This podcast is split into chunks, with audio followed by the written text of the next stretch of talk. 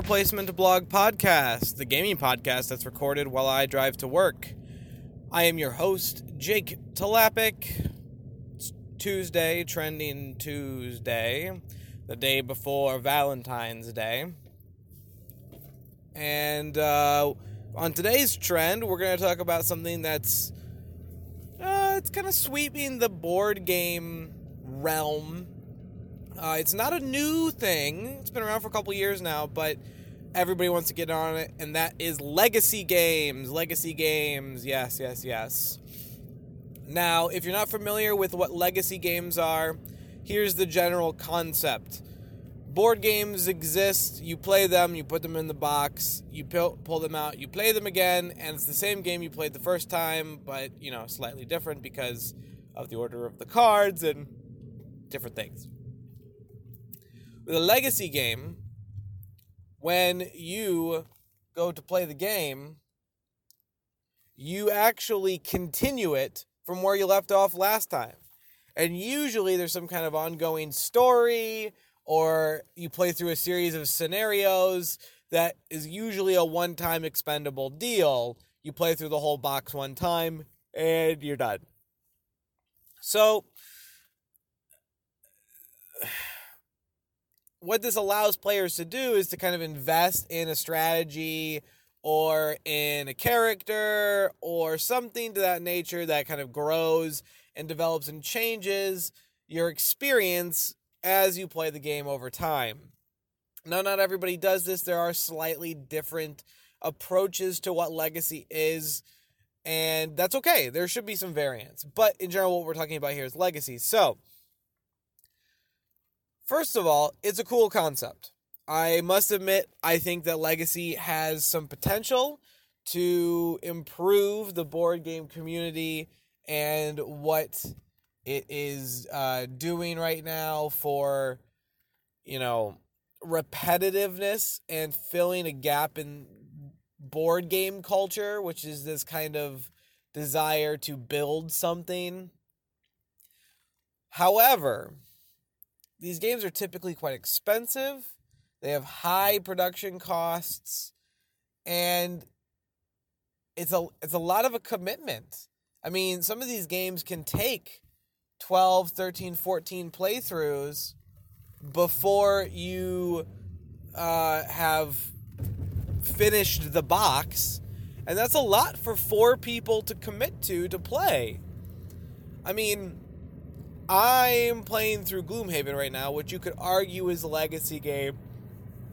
I don't know if it's really a legacy game or if it's more of a like a RPG campaign with board game elements.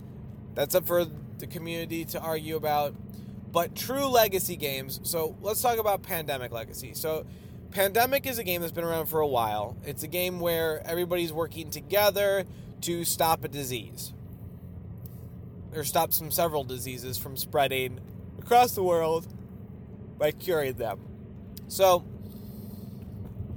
a couple years ago, designer of that game got together with another guy named Rob Daviau, who's kind of the, the forefather of Legacy. He created Risk Legacy. And they basically made this game where you played 12 specific versions of the game with slightly tweaked rules and based on your previous play, certain things would come into play in the next campaign, so on and so forth. Until by the end of the game, you're playing basically a different game than Pandemic.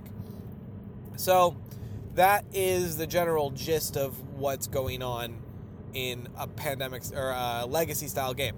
So, uh, getting people to commit to 12 play sessions, especially when the game takes two hours to play, that's that's a feat. That's a lot to commit to.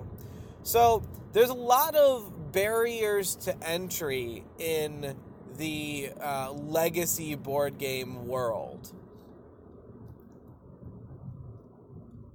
But, uh, you know, people want to play uh, games that they can invest in, games that they'll grow with. And it's definitely a different spice of life to the board game community. So, now, here's another issue though with legacy games. So, Rob Daviau, the father of legacy games, you could say, worked on a game called Seafall. Okay? Seafall was a purely original legacy game. Now, before Seafall came out, he had had very much success with Risk Legacy and Pandemic Legacy, but those were both games that existed prior to him giving the, them the legacy treatment. When Seafall released, everyone was super excited to see what the potential was for a legacy game. It did not do well. A lot of people did not enjoy Seafall. Um, and, you know, there's some factors to consider in that. Was it the fact that nobody had played a game of Seafall that wasn't Legacy? And so there wasn't a nostalgia factor or a comfort factor or whatever. You know, not being a game before it became a legacy version, did that hurt Seafall? Or was it actually that Seafall was bad? Well, now we've had Charterstone come out. Charterstone is another new legacy game. And it's had some decent reception, but I would not say that it's been crazily like praised like Pandemic Legacy Seasons 1 and 2 and Risk. So the question remains is the legacy treatment really reserved for games that already exist that need some spicing or sprucing up? I mean, I'm sure that we'll see Catan Legacy here very soon. Uh, or, uh, you know, Carcassonne Legacy. I'm sure these games are coming. It's just a matter of how do you apply the legacy concept to these games and whether or not it'll actually be good. Because certain games I don't think really need, like Carcassonne, please don't do Legacy Carcassonne because the game is already like a little puzzle game. It's not. How do you carry that over? It's just gonna be miserable. Um, you know, Legacy one one night Ultimate Werewolf Legacy is it's either coming out or it's out. I don't know. I'm definitely not gonna buy it because Legacy is not a hook for me.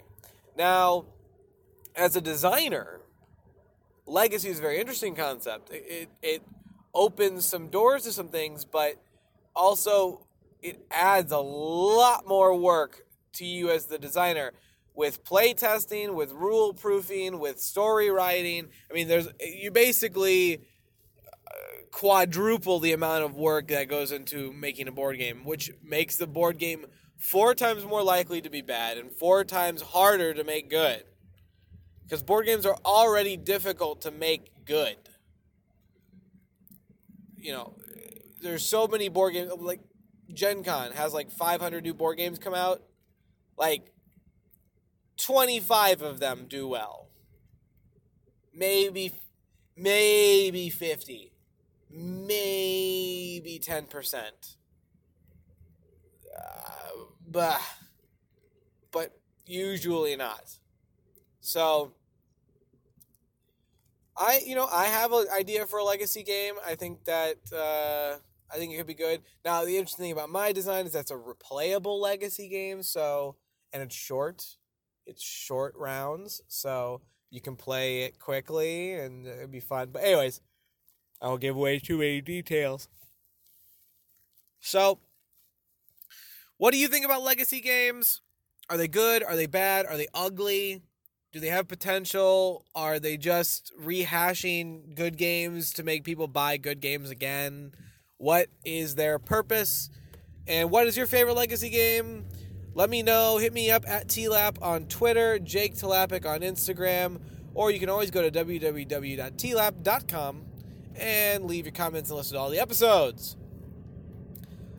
Looking forward to hearing from you on this issue about legacy. I think it's I think a lot of people are split on legacy, so let me know.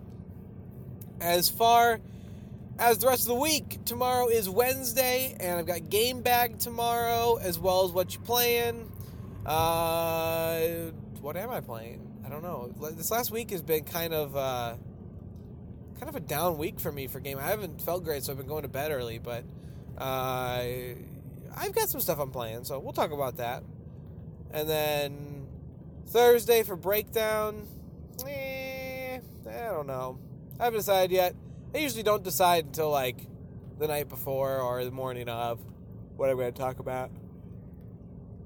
But, uh, but yeah, it's going to be a good week. Gonna be a good week. Maybe we'll do another casual concept on Friday. I really liked that. That was fun. It's fun doing a doing a casual concept. So, anyways, tune in tomorrow. Tune in today. Tune in whenever. I'd love for you to give me some feedback on how things are going on the podcast or the blog or whatever. So, hit me up. Until next time, remember to play games and have fun.